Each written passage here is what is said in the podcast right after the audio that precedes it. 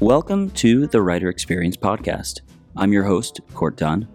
Join us as we talk to writers about their work, their process, and what it means to be a writer. All right, welcome to the Writer Experience Podcast. Today's guest is Dorian Karchmar. Dorian is a literary agent at William Morris Endeavor, one of the most important and highest profile talent agencies. So, Dorian, welcome to the show. Well, thank you so much. It's such a pleasure to be here. Tell us, uh, where are you in the world? I have a feeling you're in New York. I am. We have offices all around the world, actually, but I I am in the New York office. Much of the publishing world is based in New York, so it's the only place to be. And now I just described who you are, where you work. Could you tell us, in your own words, um, you know, what you do and where you work, just to kind of summarize it? Yeah, of course. I work at William Morris Endeavor in the literary department, the book department. You know, book agents are a little bit of a different animal from talent agents or managers. We're, um, in a sense, a, a book agent, a literary agent, is a is an author's manager and agent rolled into one. So um, our department here, we're a pretty robust department. I think we're about 13, 14 agents and a foreign rights division, and we represent nonfiction authors, fiction authors, young adult writers. But the agents in this department work strictly with uh, with book authors, not with screenplay writers. That's or, or playwrights. So those are their own divisions and departments. It's a, it's a little bit of a separate um, entity. Are those agents also called literary agents? How do you define, how do you know from the title of an agent whether they right. rep? Yeah, a literary agent, that nomenclature pretty much belongs to book agents. Got it. Otherwise, you're, uh, you know, a talent agent working with screenplay writers, or you're a theater agent. But book agents are, are called literary agents. Um, before we dive into what you do, would you mind just walking us through uh, your journey for how you got to where you are in your career? I imagine you maybe worked your way up. Did you start as an assistant? I worked my way up, but I did not work my way up here. I started out, I went to graduate school and actually did a master's in fine arts in creative nonfiction writing. And it was in that period that I kind of realized what literary agents did and put that together with my own interests and abilities and realized that that was a career path that could check off a lot of boxes for me. Um, so I really made the the determination during graduate school that I wanted to be here in New York, which is where I grew up, and in fact wanted to work in the business of books um, rather than work as a working writer. So I, I came back to New York and I got the first job I could find in the in a literary agency. I did not want to work for a big publishing house. I wanted something much more entrepreneurial. I come from an entrepreneurial family and I did not want to work in a very hierarchical corporate environment. I wanted to be master of my own success, let's say. So I found the first job I could find at a, at a small literary agency. Many literary agencies remain small, actually. There are a number of sole practitioners or small boutique agencies. Anyway, that, at this time, about 20 years ago, I found a small agency that was looking to hire an assistant. And I came in and just started working as an assistant, the sole assistant for four agents. And it was terrific because every piece of paper and every phone call crossed my desk, which meant it was extremely hectic, but it also meant that I was exposed to everything that went on in the agency. And it was really my own curiosity was my only potential barrier to learning. So I was exposed to everything. I had amazing colleagues who were willing to answer a million questions that I had every day about the business, which I found I found the business fascinating. And I ended up uh, being at that little agency and working my way up there and building little by little my own my own list. I just kind of jumped in and on my own time started developing projects that I thought I could sell and finding talent that I thought I could be additive to. And little by little, over about a five year period, I worked my way into the role of agent in my own right. And then I made a change over to what was then the William Morris Agency. I was ready to play on a bigger field and to learn from new people who I felt were new, were really doing this job at the very highest level.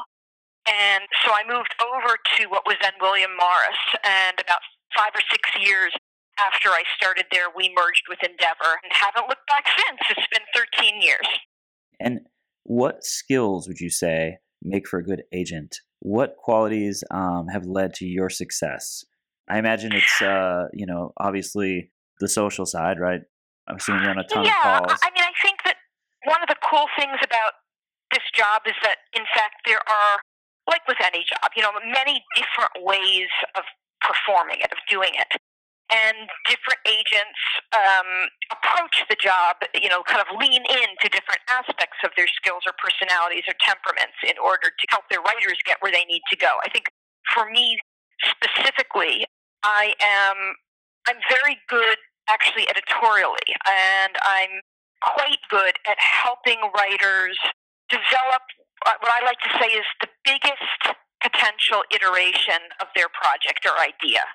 So I think it's really the, my ability to say triangulate between the creative process and connect with the writers, both in terms of the challenges that they they face in trying to write something. So it's I, I speak that language to a certain extent, and to sort of put the hat of commerce on, and without asking them or expecting them to compromise their creative vision, I'm able in best case scenarios, I'm able to help sort of work with that vision and be true to it while also understanding the um, demands and expectations and desires of the marketplace in order to, as I said, allow that project to deliver on its full potential, both creatively, aesthetically, as well as um, find the biggest audience possible.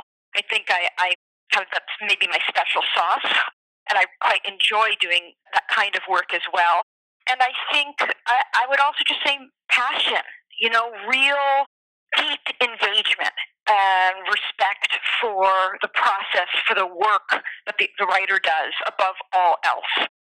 I find that when I am working with someone whose talent is undeniable, no matter at what stage in the, their career they are, no matter you know how much development maybe there may still need to be in um, in having that talent fully come to fruition. I'm just awed, and um, it's a, a form of human achievement and expression that I respect so profoundly and moves me so profoundly that I find it really easy to get out there and fight and advocate and work butt off on behalf of people who have those abilities. It's something I, I, I really believe in. And so I think that for someone to be successful in this business, they ha- they really, I would say, commonality, sort of common um, abilities or temperament would be, you know, real true love of writers and writing of books and a kind of hunger to make things happen. I think being able to, you know, being proactive, having a sense of, of, of push which can manifest itself at different levels of aggressiveness and different styles.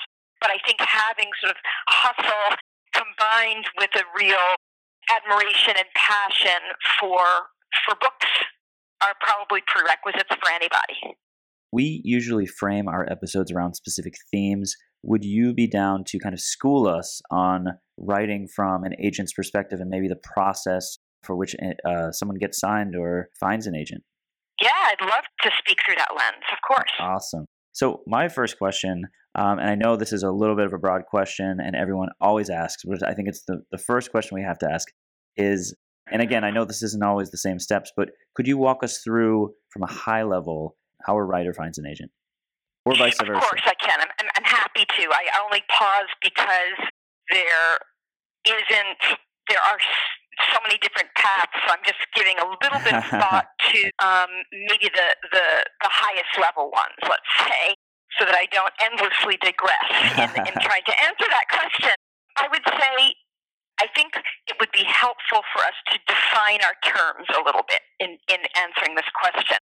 So, if, or define our audience even, if we're talking about a debut writer, someone who has never had an agent before, someone who has not published a book before, and let's say that we're also talking about someone whose work is pretty let's say it's it's it's not a manual, you know, it's not a textbook. It's we're talking about someone who's looking for a general trade publisher. So let's I think they there are a few different tracks through which they come to me.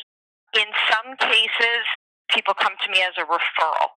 So an editor may know a writer or have met a writer through their own travels, whether that's to MFA programs, or you know maybe it's uh, I don't even know. You know, people meet aspiring authors all over the place. But I would say that sometimes an editor will approach me about a writer they've discovered, or even someone they've been following themselves. Maybe maybe this person's been publishing in literary magazines, or perhaps it's a journalist who's you know just published a really interesting piece on on Slate or Medium.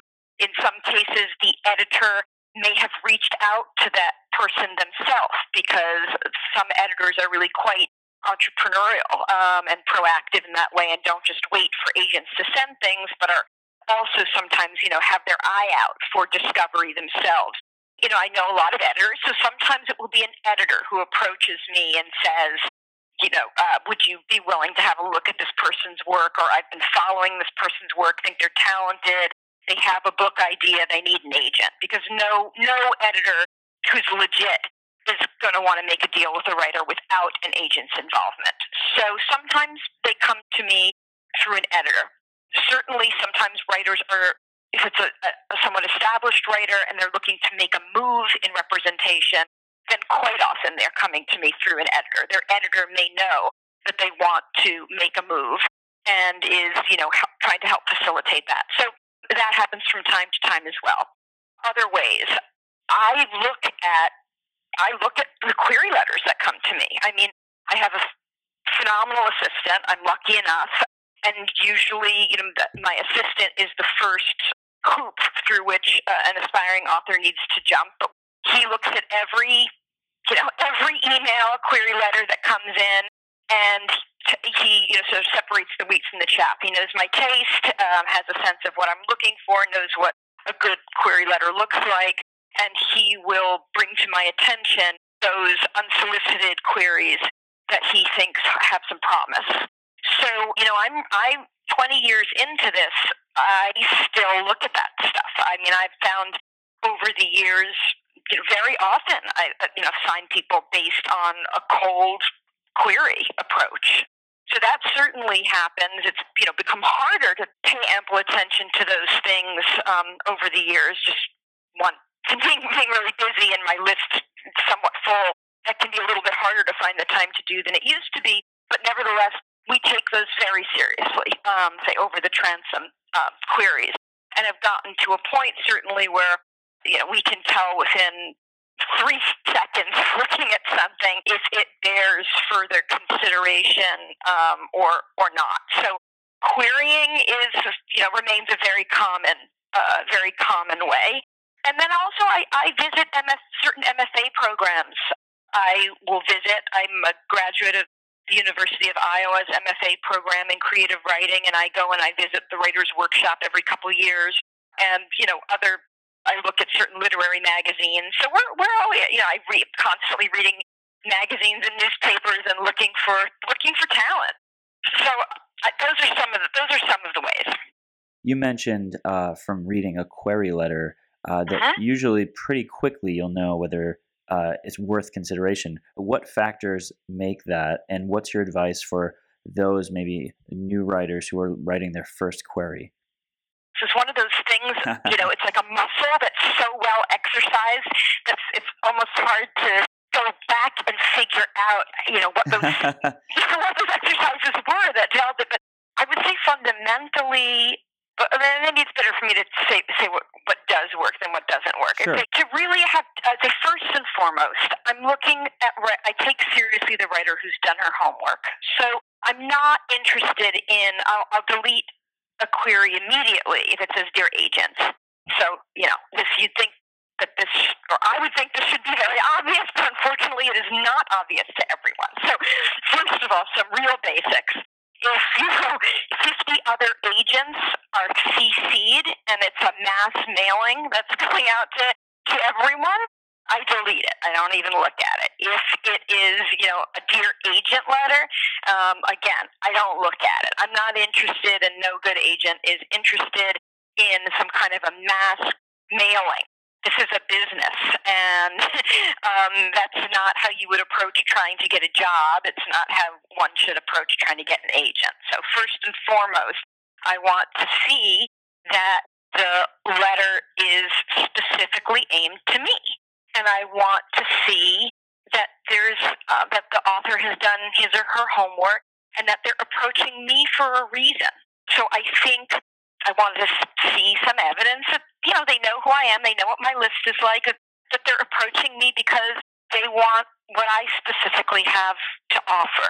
And that comes through, you know, very early on in a query letter. So everything, again, from getting my name right um, to showing that they know, you know, they know something about my list or that they're approaching me because they know I represent Amor Towles and they love the gentleman in Moscow and they think that, that in some ways what they're doing may appeal to that sense of similar kind of sensibility or taste or that they know that I did The Boys in the Boat and they understand that I'm interested in quality, gripping, moving narrative nonfiction.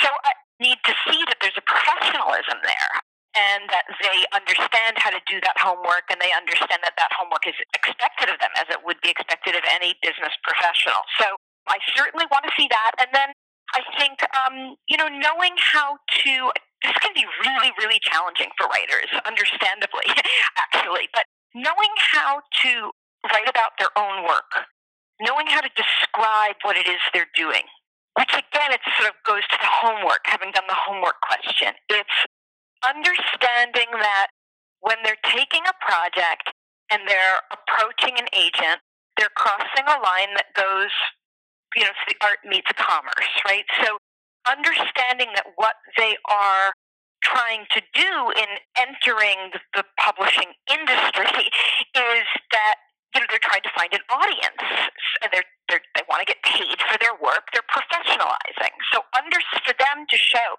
an understanding of where their own project falls in the literary landscape, you know, being able to, to write about it, to talk about what they're doing in a way that both makes the project, represents the project in its most, you know, in a compelling light, cogent, and that shows some understanding of their own influences or the books that are out there with which theirs is in conversation.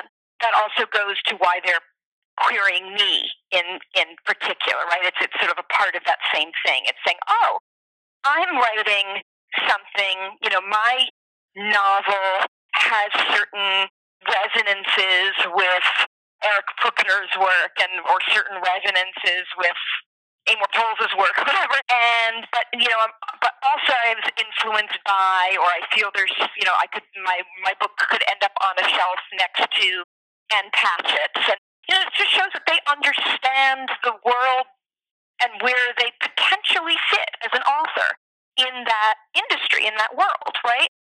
So I really love to see those things, and so very often, if a letter comes into me and it's again, it's cogent it's professional. It's clear that this is a person who sees themselves and their work in a professional way. They know a little, they know, you know, they've availed themselves of ample information that's out there. They're a big reader and that they understand where their you know, material may fit. Those are things that really will catch my eye and potentially get me to, at very least, I'll read the entire query letter um, and think about um, making contact if it sounds interesting to me. Do any other factors about the writers themselves factor into the decision to work with them? Um, let's say they maybe wrote not the best query letter, but they've got a little social media presence or experience in other fields. Does that play into it? It depends what the project is. So I think the answer would be like for some agents, yes, because let's say we're talking about a nonfiction project, and let's say it requires a certain level of expertise. Let's say it's a business book, and this is a person who has, you know, published regularly in Business Insider, or it's somebody who has, you know, built a social media following that's pretty substantive, what we call platform, right? So I think question like of platform is quite important, in fact, if we're talking about a certain kind of book. If we're talking about a prescriptive book, a book, uh, whether that takes the form of, you know, advice or how to or even inspiration, there are certain areas of publishing where it's really quite essential to have a robust platform. And so those authors, their approach is going to be different in what an agent who specializes in those in those kinds of books, what they're looking for is going to be completely different from what a literary agent who is in the business of discovering new voices. So you see, it's just very much dependent upon what kind of writer the person is, what kind of material they're working on. You can have somebody who, um, I mean, many agents, they're out there and they're discovering writers, they're discovering them through not even, you know, not the writers querying them, they're discovering writers through podcasts, through, you know, big blogs that have big followings. They're looking for writers specifically who have followings already even if those followings are not as a writer, if they're as a if they're as a creator of a different kind, right, or an influencer of a different kind that may lend itself to doing a book. But the kinds of writers that mostly I'm looking for are leaning, tending to lean pretty heavily on their writerly talent and the quality of the concept of the book. So there are things that matter that can be additive. Having an MFA from a fantastic program, having one certain contest, publishing, you know, if it's a nonfiction writer, having, you know, published articles in prominent publications, like you know, the Atlantic, the New York Times, you know, those are things certainly that are added can be really additive to, and exciting to uh, to a profile when someone's approaching me.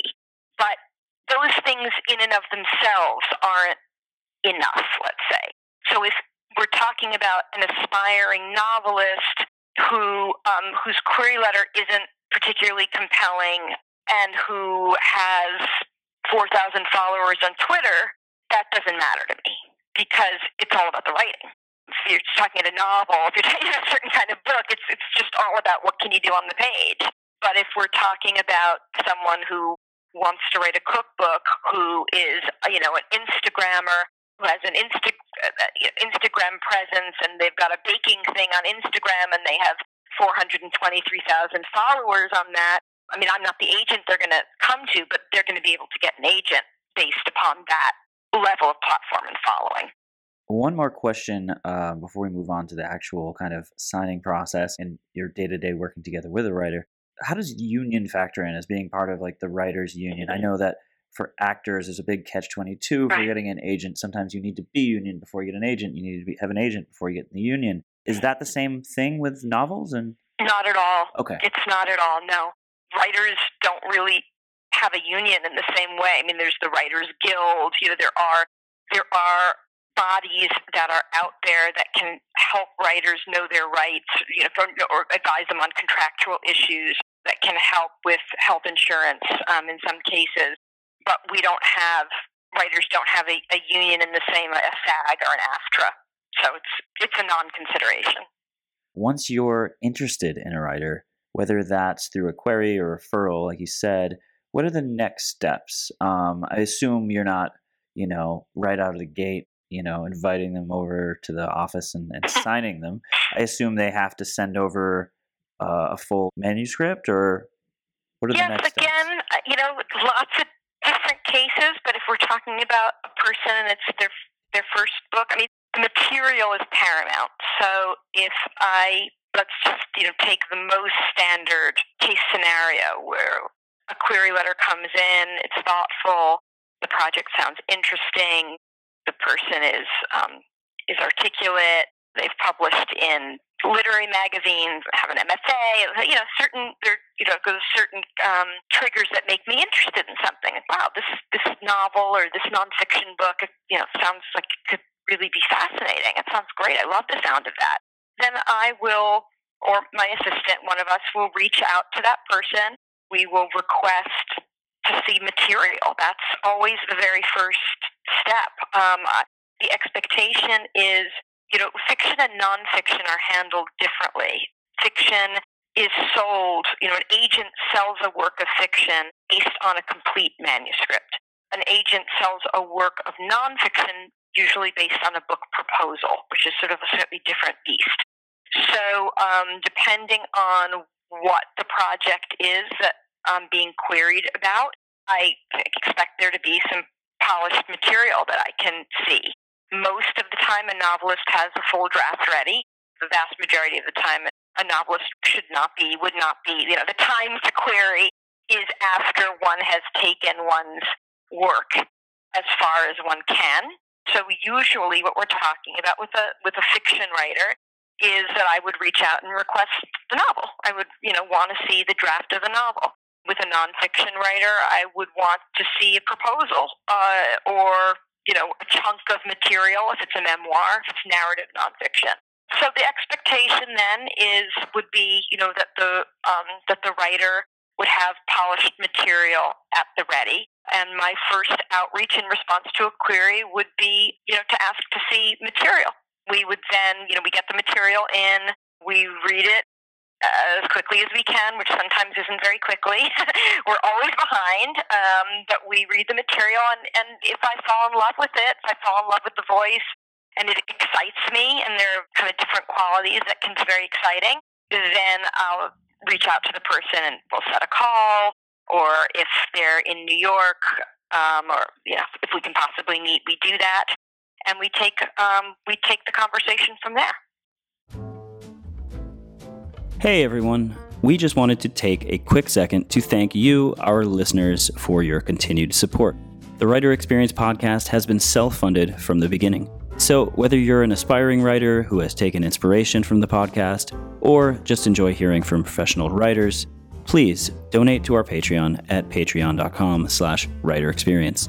You can also go to our website, writerexperience.com, and click the Patreon button. Thank you again. We really appreciate your support. And now, back to the show. And then at some point along the way, I imagine, is it signing a deal? Is it an agreement where you choose to rep this person? Is it a one time thing? Is it a career time thing? How does it work? Right. You know, different agents and different agencies have different kinds of agreements, but we, when I'm signing someone, I'm generally not thinking, I mean, I, the hope, the goal you know, is to work with them for a long time over multiple projects. You know, the the hope again, again for me, and based on the, the model that I practice on my list and the kinds of writers I work with, I'm really looking to build a career, to be there and to help build a career. But that being said, uh, usually we are working um, on a sort of a contractually speaking, we are it's a representation agreement, and it covers a particular period of time. And then we just keep continue to renew that right. agreement as we continue to work together. So I have authors that I've been working with for 15 years, 20 years, wow. 10 years, 8 years, you know, uh, and we just keep sort of, you know, re-upping the paperwork. And what are the next steps um, once they, let's say you sign or there's an agreement signed? Are you working on that initial project they submitted? Do you then reevaluate all of the material they have to work on? You know, again, the expectation is, and I strongly urge those who are ready and about to query that they're pitching a specific project. Right? Not they're not. You know, sometimes I'll see a query letter and it will say, "I have four novels ready to go." That's not interesting to me. I don't want to see four different things and then, oh, you know, you decide which one. no, no, no have your work, you know, know what it is that you're trying to get signed on the basis of. One thing, you know, I'm, you know, signing the person when I, just to backtrack a teeny bit, when I'm starting to you know be in conversation with a potential writer, I'm looking first and foremost at the manifestation of their talent and interests and vision in the particular project at hand that they are that, with which they've approached me. But then I'm also thinking about them beyond that project. I'm thinking about talking to them about do they have any idea what comes next? You know, do they have um, I'm trying to get a sense, however nascent, you know, where, where might they be in five years? You know, I'm trying to get a vision. And so I'm not just thinking in terms of, oh, I love this thing. You know, I'm just going to sign them up and throw something against the wall and whatever happens, happens. I'm trying from the outset to use that particular work as an entree in and to look and think and talk, converse about what that's the first step towards. And sometimes you can see what you know. You sometimes you can sort of get a vision of how things might develop for them two or three steps ahead. Sometimes it's really difficult to see that. All you know is that this person is incredibly talented, and you just love the way they express themselves and their characters or their ideas or the way they approach the world, and you just say what's you know we'll strategize around the steps as they come. you just don't have enough information to know. So let's assume then that we that the, the, the, the author and I have really clicked and that we feel that we're copacetic and that we want to work together then yes there's you know paperwork that the agency issues and as i said it's it's a time period um, i consider that a formality i'm really you know, trying to build a career, work with someone for their career. And then we will start to dig in on the project itself. Um, we will, you know, I've signed them on the basis of a, a novel or a collection or a, a nonfiction project, and we will work together and start back and forthing on getting that material ready to be sold in the marketplace. And so that's a developmental process. And um, it can mean reading and editing and discussing and conceptualizing a manuscript or a book proposal, and that can take a while. Or the project can feel very close to being ready to going out, and it's just a question of tweaking some stuff. So there are different ways that, pro- different timetables across which that process can take place of getting a project ready to go out into the marketplace.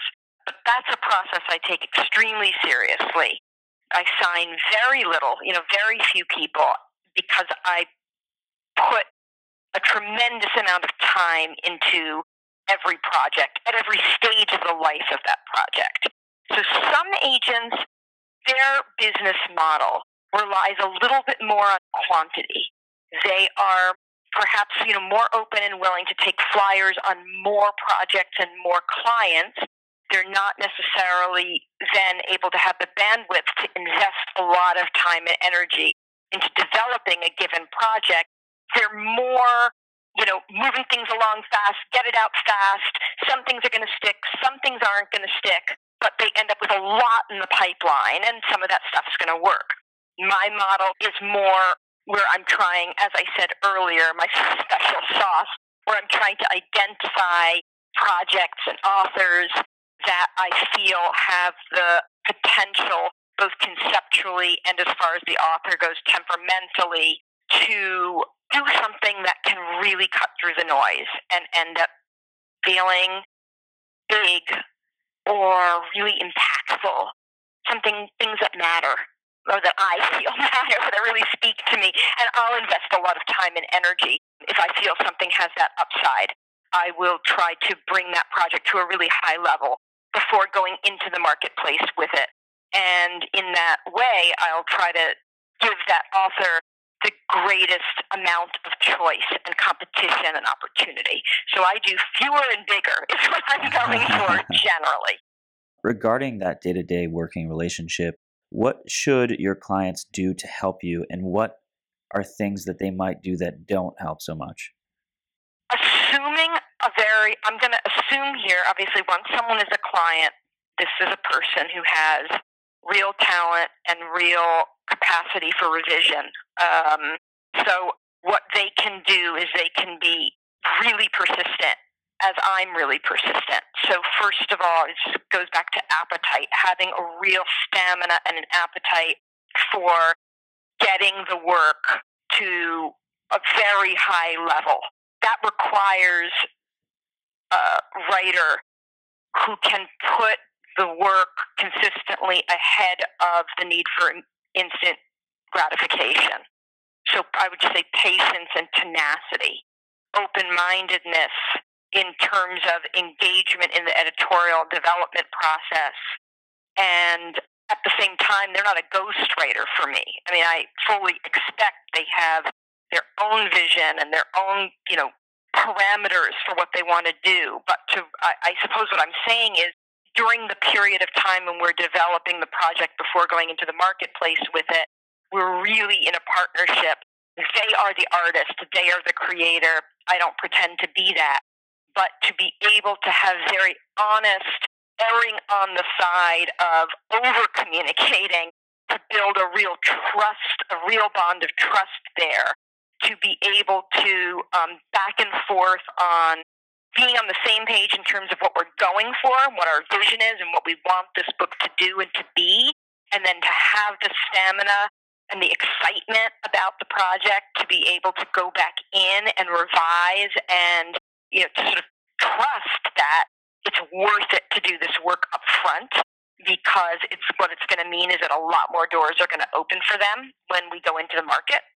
So being a willing and enthusiastic partner in that process is is just essential for both of us and that requires a lot of communication and you know being being able to you know if something doesn't feel quite right say you know something doesn't feel quite right can we talk a little more about this not holding a grudge or you know nursing a and you know not letting anything kind of stew right. but be, really being upfront with each other and working really hard and both with the with the goal of putting the quality of the material ahead of everything else. So I, I would say communication and stamina are key and really helpful. I would say a certain level of organization, just being really pragmatic. There are a lot of drafts going back and forth. Anxieties can, you know, people, there's no writer who's that I've ever worked with who isn't anxious, um, doesn't have concerns and anxieties at points. An entirely natural one would. So uh, just being organized in terms of um, you know not sending me seven different drafts. Uh, oh wait a second, I sold, I sent that to you too quickly. You know, just just um, kind of streamlining communication is you know often very helpful. Some for some writers that can be difficult. It's I've worked with every type. It's all cool, but certainly it's it's it's it's terrific when someone you know has a has an organizational system and um, you know, where we're able to communicate in a streamlined way is very helpful as well. At what point does the publisher become involved? Is that something that happens early on, or is all the work you're doing with the writer getting it to that point where you can then bring it to publishers, or is it kind of a mix of both, depending on the situation? Most of the time, you know, the, the writer has come to me and there's not a publisher on board, and we are doing everything to some extent on spec, so to speak. I'm investing my time, which is really the, the main resource I have, and they're investing their time, and we are getting the project into a shape where it's then going to go and try to sell it and find the publisher, get the publisher on board. So, in terms of the different silos into which my job falls, so there's sort of that first silo of signing, of developing the project, and then I take it out into the marketplace to the publishers. And I then, you know, make the best deal. And there are a lot of different ways of defining the word best in this case, but that's when we go out and we sell the project to a, a publisher and we bring the publisher on board. And then the sort of second, another new phase of the job and the relationship is launched at the point where we have the publishing deal. You know, a good agent doesn't just disappear right. after the deal is made. A really good agent just understands that after the deal is made, one phase of their job has come to a close and another phase of their job is now opened. And that second phase has to do with, um, you know, certainly less involvement than the first phase, but the second phase still has to do with, you know, helping to negotiate, navigate, let's say, the relationship between the editor and the author and, and understanding what's happening internally in the publishing process in order to continue to advocate for the author and for the work and make sure that it's being well edited and that it's being then positioned effectively um, internally in the publishing house in, so that it has the best shot of being published really in, in a very skillful and strategic and appropriate and aggressive way. And then we know your goal for your clients. What is your ultimate goal for yourself? I imagine it's obviously um, helping develop these writers. Are you a writer yourself? Is that a conflict of interest? Are there agents who are writers? I'm curious, kind of, what your kind of career trajectory is from here, and for agents in general. There are some agents who write also. I think for most of us, it's so consuming.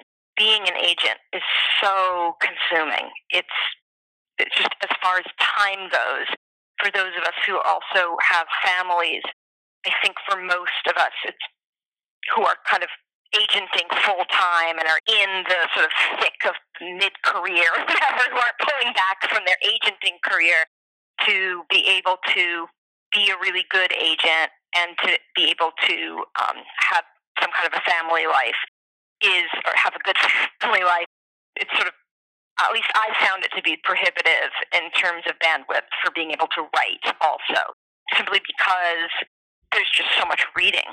There's so much reading to do in addition to every other aspect of our day job. So it can be really difficult to find the time to write, which doesn't mean that no agents do. There are, uh, you know, a few, some agents who do a little bit of that or who pull back from, from agenting at a certain point in order to write, just as there are some editors who, who do that as well.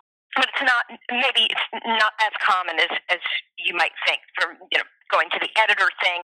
So that those editors who are also writers most of the time vast majority of the time 80% to 90% of the time they end up stopping being an editor in order to create if they've had enough success if they can do that they stop editing and to, in order to write full time so it's very difficult it's a very difficult things to juggle as far as personal goals you know, what I come back to over the years of doing this, there have been times where I've certainly felt pulled in a lot of different directions in terms of my ambitions and what I feel I want.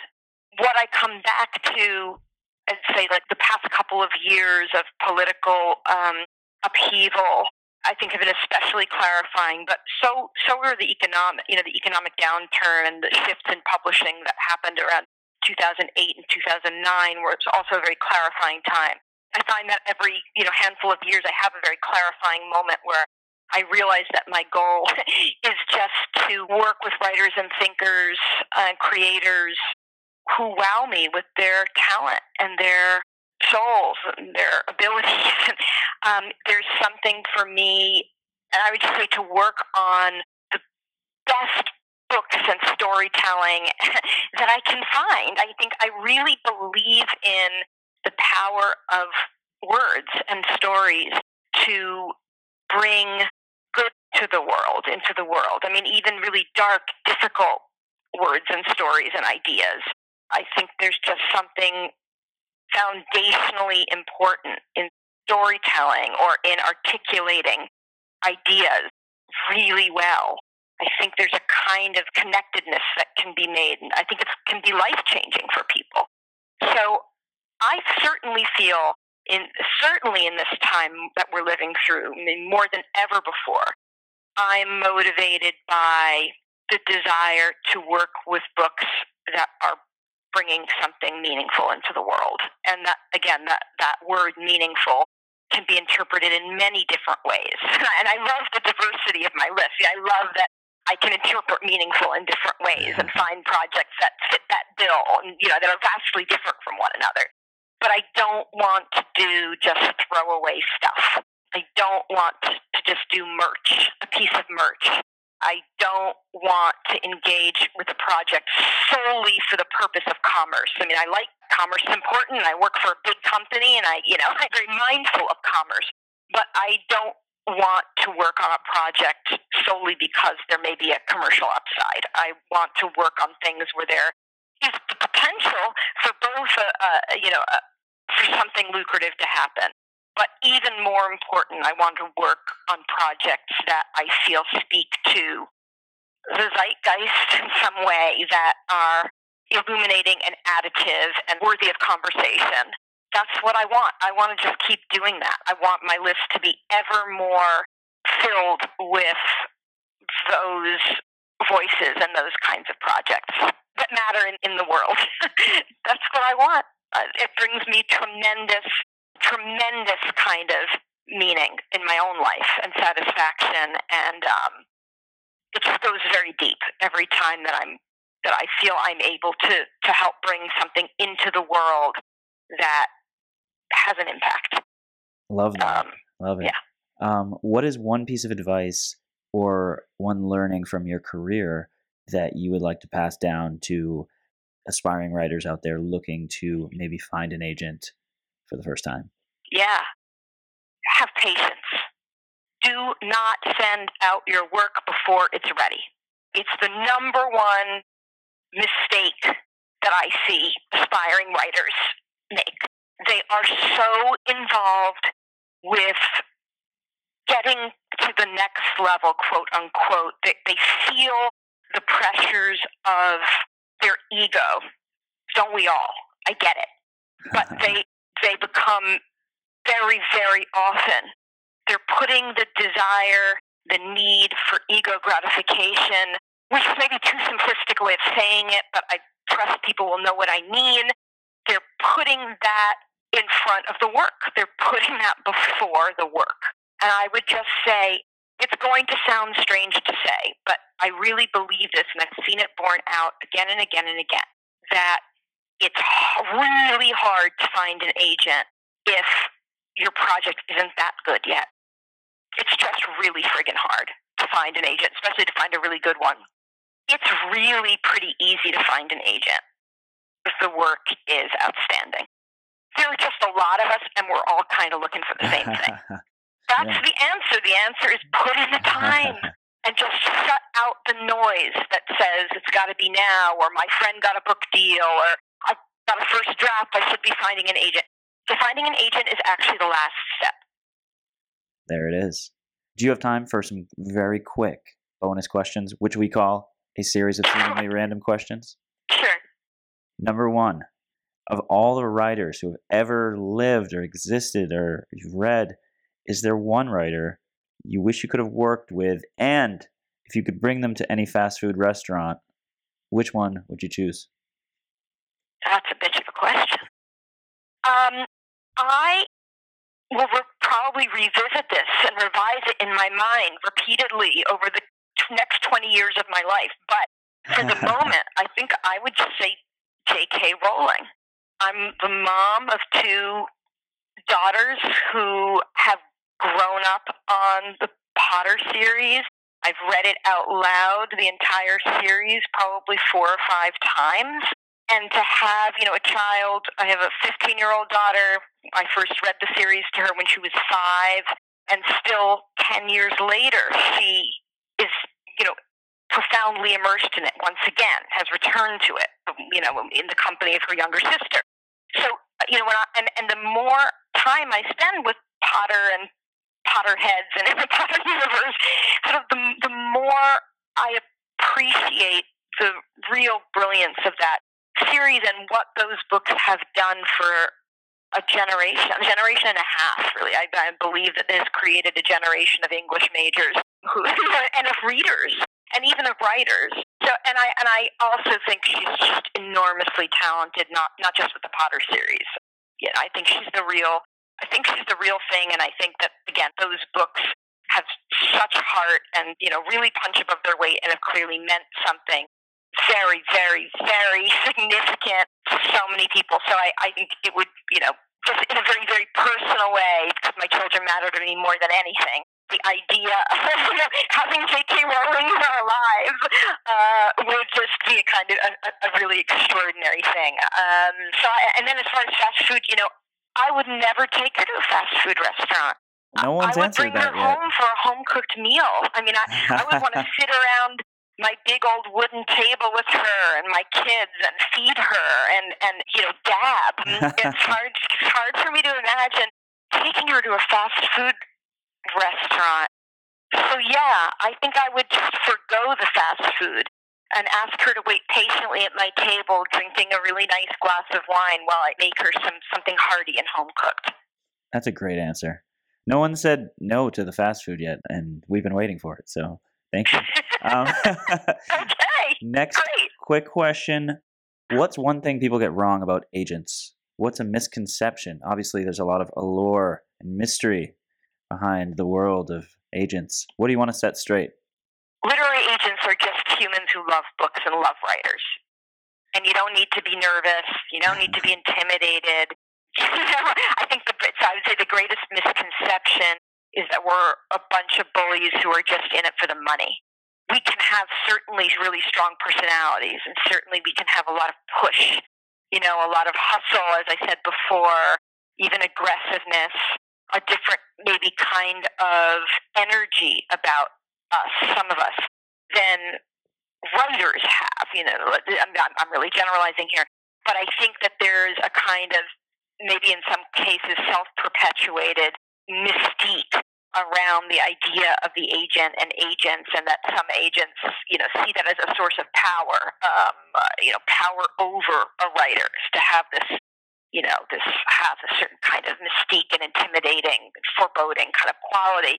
And I think that it's really, really essential for writers to remember that your agent, in order for the author agent relationship to flourish and to really, really function at the highest level, you are just playing, you know, the, the writer, again, I say the writer is at the center of this. It's their talent, it's their ability. You know, they're the ones, they're the creators, and they're at the center of the picture. And it is really essential to be able to communicate in an open and honest way with their agent. And so that starts with remembering that agents are looking to connect. We are looking to fall in love. We have that passion is there. It should be there. It must be there. It's a prerequisite for anything good to happen. That passion needs to be there. And so um, that really what the writer is trying to do is just tap into that. You know, we're not so scary. The last question of the show, maybe the most intense question. Did you have fun today? Oh, I loved today. This was a really fun conversation. Absolutely. Super fun to be able to like take a step out of the nitty gritty Right. and the pinging emails of the day and remind oneself to take a 30,000 foot view of one's job and remind oneself of how lucky one is to be able to do this. So, um, loved it. So appreciate you giving me the opportunity and really appreciate your thoughtful questions. And we appreciate you. We know, obviously, based on the this whole conversation, you're a very busy person. So we really appreciate you making the time. And I couldn't be happier with how this turned out. I really think it was a window into a world that um, a lot of people want to know about, and I think there's a lot of value in it. So thank you so much for the You're amazing welcome. I hope it's helpful to people. You too, Dorian. Thanks again, and thank you to our listeners. We hope to see you next week. Thank you so much for listening to the Writer Experience. If you enjoyed the episode today, please leave a rating, a review, and a comment on iTunes.